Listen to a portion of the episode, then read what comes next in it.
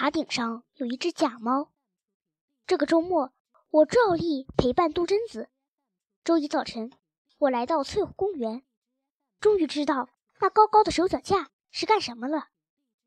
人们在塔顶上塑造了一只金猫，早晨的阳光照在它的身上，反射出万道金光。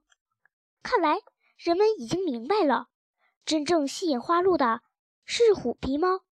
虎皮猫离开了塔顶，人们以为塑造一只金猫的雕像在塔顶上就可以代替虎皮猫，就可以把花鹿永远留在这里。金猫孤独地闪着金光，它的身边没有花鹿，连前几天停留在水面上的花鹿也无影无踪了。为什么他们都飞走了？花鹿们肯定是彻底失望了。他们知道塔顶上有一只金猫，虎皮猫就永远不会回来了。他眯缝着眼睛望着塔顶，这只金猫是按照虎皮猫的样子做的，我看不出有什么区别。花鹿怎么就能看出它不是虎皮猫呢？唉，地包天有时就是这么呆头呆脑。我问他，虎皮猫和金猫最大的区别是什么？他居然说不知道。花鹿都知道了，所以他们飞走了。有什么区别？你快告诉我嘛！金猫和虎皮猫样子虽然很像，但是金猫没有生命，没有灵魂。对那些花鹿来说，金猫是没有吸引力的。小猫老弟，我同意你的观点。是老老鼠，他看我的眼神里充满了同情。小猫老弟，我理解你的心情。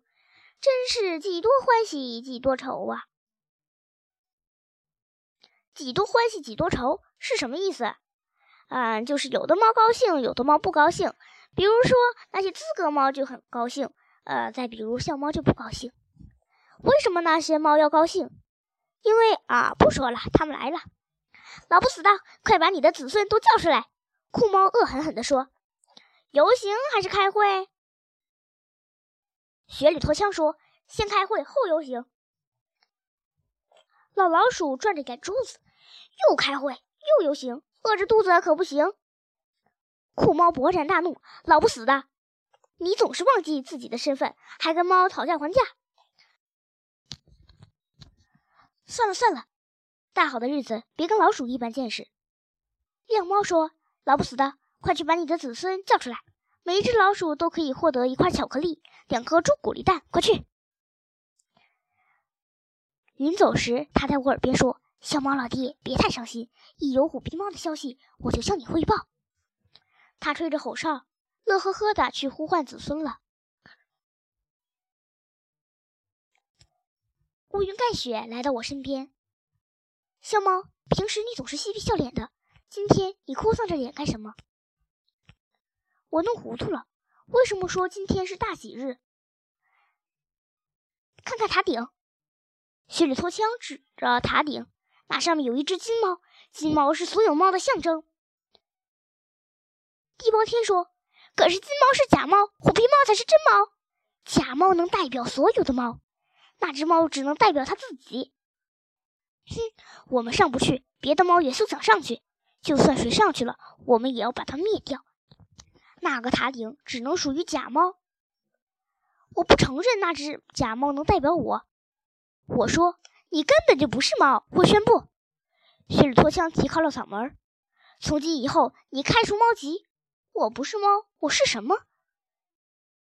晚上有水一样的月光从窗外流进来，我蹲在窗台上，月亮望着我，仿佛知道我的心事。也许这时候。虎皮猫也在月光下幸福的发呆，一样的月光，一样的夜色，我却不知道虎皮猫在哪里。